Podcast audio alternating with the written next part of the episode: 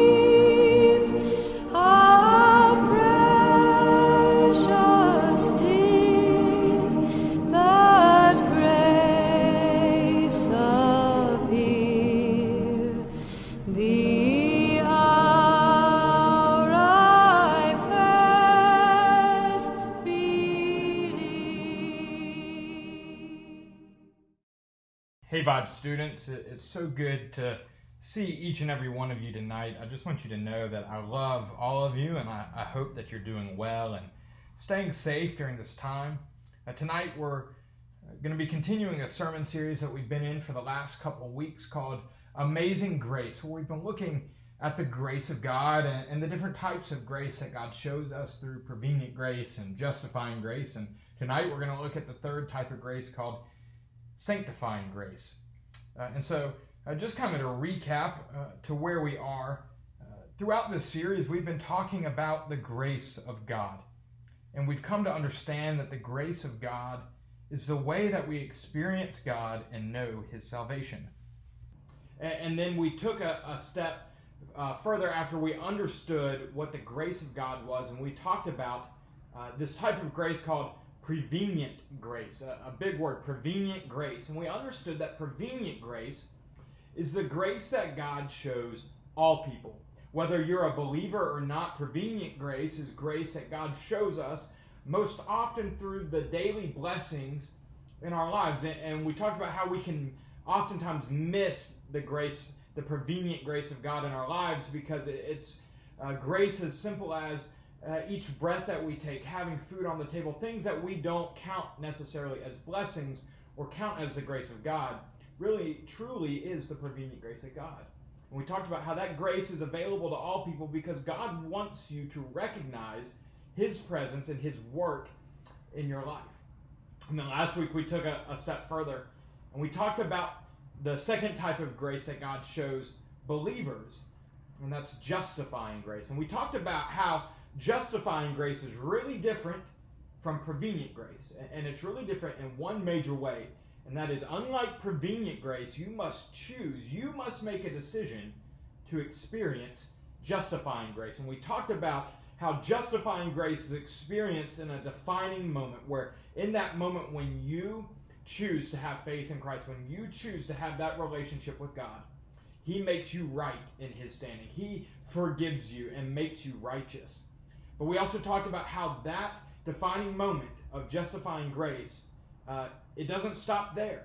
It really is a lifelong experience as we are continually being made being made right in God's eyes. And how we are never perfect, we're always struggling with sin, and how we always need the forgiveness of God and the justifying grace of God to make us right. And so we've been using throughout this entire series this example of a house. And we've been using this example uh, to really break down each type of grace. And so we started out with prevenient grace and talking about the porch of the house and how the porch of the house, many people can come onto the porch of the house. And really, that's the initiating point for a relationship between the person in the house and the person outside of the house. And so we talked about how prevenient grace, as it is available to all people, so is the porch of the house. And then we talked about justifying grace and how that resembles the doorway or the door of the house, of how that, that moment where you choose to open that door to a relationship with Christ, that you are justified in God's sight. You are made righteous when you step into that doorway. And so tonight we're going to wrap up this series by talking about the third type of grace. And we're going to be talking about the interior of the house. And you can tell I'm sitting inside of my apartment. I'm not sitting outside, I'm not sitting in the door. I'm sitting inside tonight. That's because we're going to talk about sanctifying grace. What does it mean to be sanctified or glorified by God? What does it mean to be in the house of the Lord? And so tonight that is what we are going to be focusing on is sanctifying grace. And really, just to explain to you what sanctifying grace is sanctifying grace is the grace of God that challenges believers. If you're taking notes, I would really encourage you to write this down. Sanctifying grace is the grace of God that challenges believers to go deeper in their faith with God. It's the grace of God that challenges believers to love their neighbor as themselves. And it's the grace of God that allows us to continue growing in the knowledge and in the love of God. So, sanctifying grace is really big, and, there's a lot of parts to it. But it, the, the key there is that it challenges us as believers. I want you, if you have your Bible, we're going to go back to the same scripture we were in last week and the week before, and that's Romans chapter 8. And we're going to really be in verse 30 tonight. Uh, so this is where God is talking about His grace. And so last week we saw in this chapter and verse, Romans 8:30, how God shows us His prevenient grace, justifying grace, and sanctifying grace. Listen to these words. It says, having chosen them, He called them to come to Him. That's prevenient grace. And having called them, He gave them right standing with Himself. There's justifying grace. And having given them right standing, He gave them His glory. And there we have sanctifying grace. And a question that I had while I was writing this is why is there an order to experiencing grace and experiencing these three types of grace? Why do you have to experience prevenient grace before you can experience justifying grace? And why do you have to experience justifying grace before you can experience sanctifying grace? And I think it's really simple when we look at it. And that is before we can choose to follow God, before you can make that decision and have that defining, justifying moment with God, you have to choose to follow Him first. You have to realize His presence in your life. And we realize the presence of God in our life through His prevenient grace. And before we can live for Christ and be challenged by Christ to go deeper into our relationship with Him, to love our neighbor as Christ loves us, and, and to to grow in the love and knowledge of God, before we can do any of that, we have to make that decision to follow Christ. You can't go deeper into a relationship if you've not first chosen to enter into that relationship. And so, just as Paul in the book of Romans is, is writing how Christ shows us his grace, that he calls us, and then he gives us right standing, and then he gives us his glory. There's an order to that for a reason, and that order is important. You know, there, when we look at justifying grace versus sanctifying grace, there's really a big difference here. When we looked at justifying grace, uh, it focused more on our faith. Justifying grace focused on that defining moment where we decided to have faith and how we lived out that faith. And sanctifying grace is different because sanctifying grace doesn't necessarily focus on your faith as much as it does on what you do. And as Christians, we learn all the time that we are saved by our faith. And in fact, uh, in Ephesians 2, verse 8, it says, For we have been, uh, for by the grace of God we have been saved through faith. That it was because of the grace of God that we can be saved through our faith. And so, really, with that, poses the question of why is sanctifying grace important? If we're saved through our faith, when we had that justifying moment, when we experienced God's justifying grace and we decided to have faith in God, there we're saved. So why what is the need for sanctifying grace? Why is it so important? As we read in the New Testament in the, the book of James, chapter 14, verse 26, we find the importance of sanctifying grace. the importance of living out uh, our lives for Christ. And that's because in James chapter 14, 26, it says, faith without works is dead. Faith without works is dead. And, and so it is through the sanctifying grace of God that we can live our lives for Christ. It is by the sanctifying grace of God that we can live our lives growing deeper in relationship with God, that we can love our neighbor, and that we can sit and learn the love and knowledge of God. So now that we have an understanding of what sanctifying grace is and why it's important, I want us to take a few minutes, and it's only going to be a few minutes, of what is sanctifying grace and what does it do? What does sanctifying grace do? And here's the first thing there's two things that I think sanctifying grace does. Here's the first one sanctifying grace enables us. Sanctifying grace enables us. And just as we've been talking about this, sanctifying grace enables us to deepen our relationship with Christ. It is by the grace of God that Jesus wants to have a relationship with you. But he wants to have much more than just a relationship with you. He wants to have a deep relationship with you. He doesn't want just a surface level relationship. And, and thank God for his sanctifying grace that he desires that relationship with us. But it is also by the sanctifying grace of God that we are enabled to love our neighbor. You know, as humans, we are uh, inherently, uh, by nature, selfish. And so it is by the sanctifying grace of God that we are enabled to move past our selfishness, to care for our neighbors, and to love those around us. But it is also by the sanctifying grace of God that we are enabled to know the love of God. And it's by the sanctifying grace of God that Jesus, many years ago, decided that he was going to die on the cross for your sins. That he loved you so much that he was willing to take on the sins of the world and experience death so that you may have eternal life. That's grace. That's love. It's by the sanctifying grace of God that through our relationship with him, we can get to know his love for us. And it's by his grace that he's given us an identity and a purpose that we discover through our relationship with him. So sanctifying grace enables us to do a lot of different things. The second thing that sanctifying grace does is sanctifying grace transforms. Sanctifying grace transforms. And it transforms us.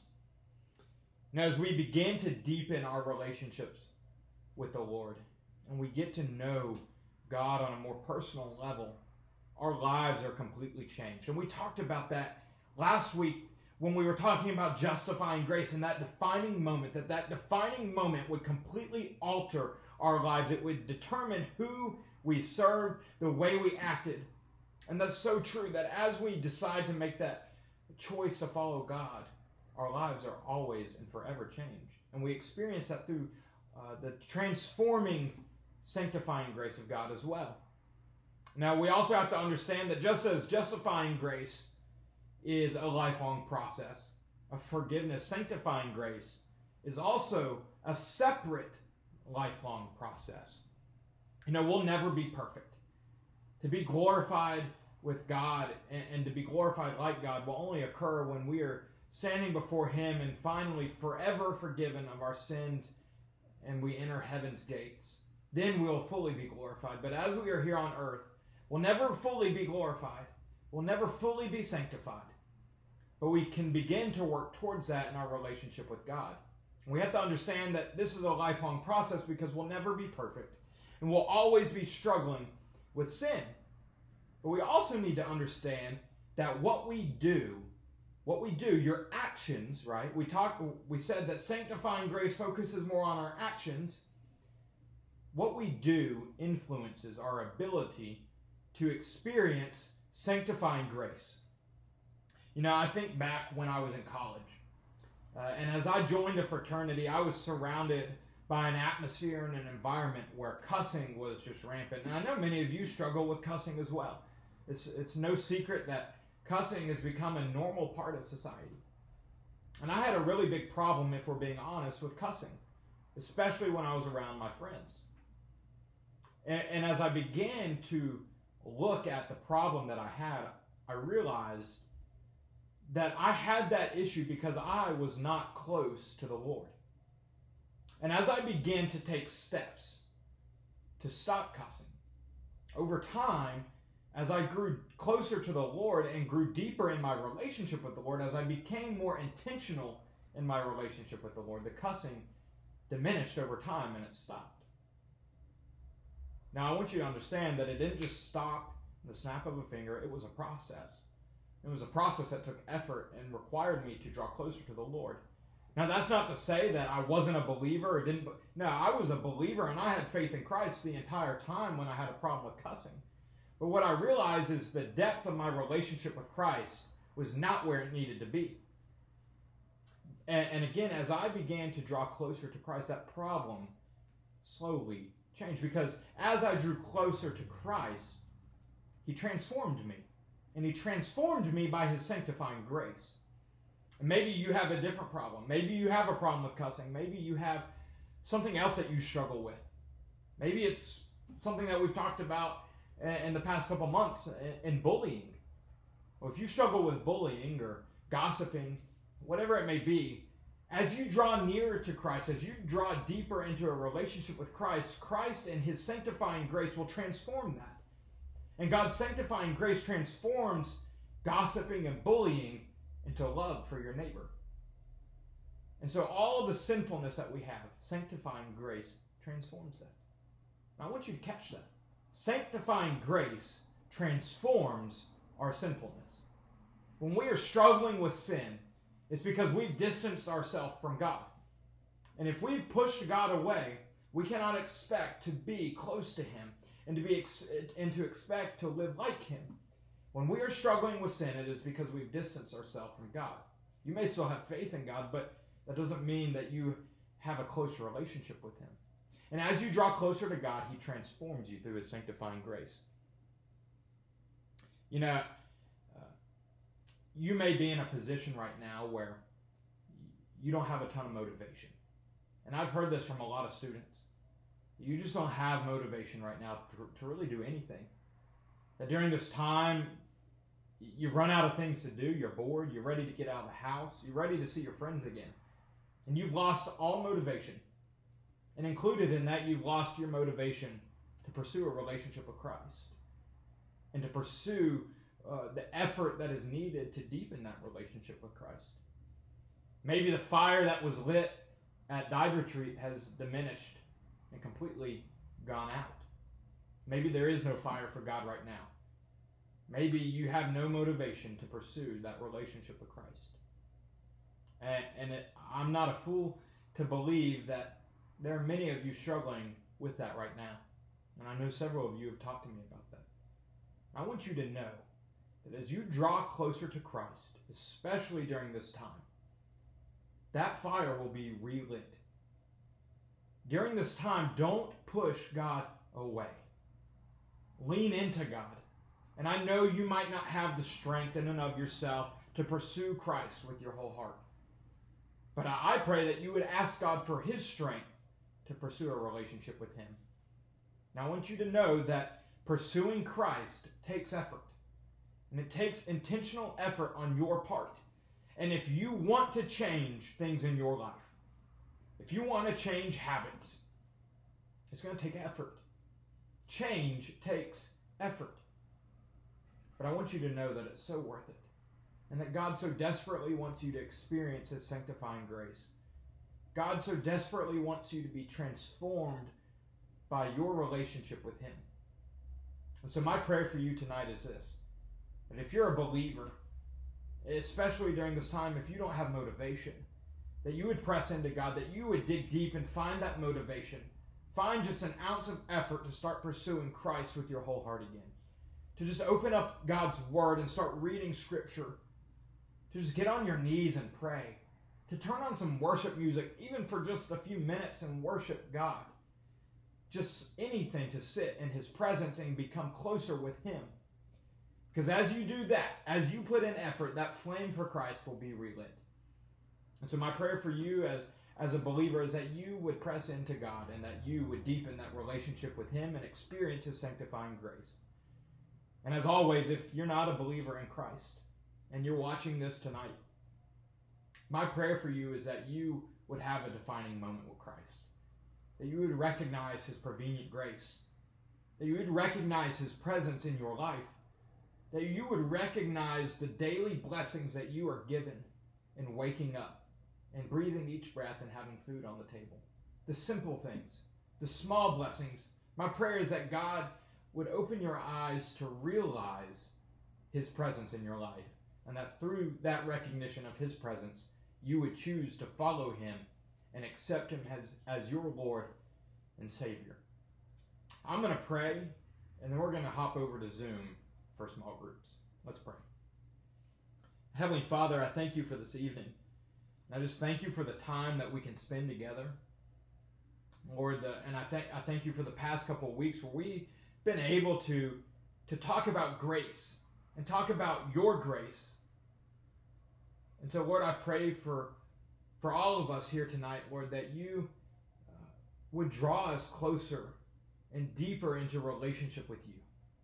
And Lord, as we go deeper into relationship with you, Lord, I pray that you would transform us, that you would enable us, Lord, that you would completely change our lives, but Lord, also that you would give us a passion to follow you like never before. I pray for the students here tonight, Lord, who don't have the motivation to pursue you right now. Lord, I just pray that you would give them your strength to draw closer to you. Lord, I pray that you would just give them the strength to put on that worship music, Lord, to give them the strength to, to just pray or to read your word. Remove the distractions in their lives right now so that they will turn to you and deepen their relationship with you. And Lord, I pray for all the students tonight, Lord, who, who don't know you and don't know your goodness and your presence and your grace and your love, Lord. I pray that you would work a miracle in their lives, Lord, and, and open their eyes to your presence. Lord, I know that you so desperately want each of us to be in a deep relationship with you. And so I pray that the students here tonight, Lord, that don't know you, or that you would draw them into that relationship, or that they would make that decision to follow you. And so, Lord, we thank you for the blessing that it is to even be able to have this technology, to be able to gather together and have a message in small groups. And Lord, we just pray that as each day goes, Lord, that you would uh, begin bringing our lives back to normal. And so, Lord, I thank you for every student that's here. Lord, I pray for your blessings and protection over them. And just ask that you would bless our time together as we transition into small groups. Lord, we thank you and we love you. And it's in your name we pray. Amen. Hey everyone, this is Nathan Sell, the youth pastor at Destin United Methodist Church. I want to thank you for taking the time to listen to this podcast. My prayer is that the Lord would use this podcast as an opportunity to speak life into you. I hope all of you know the love that the Lord has for you and that you are experiencing His blessings each and every day. God bless you, and thank you for listening.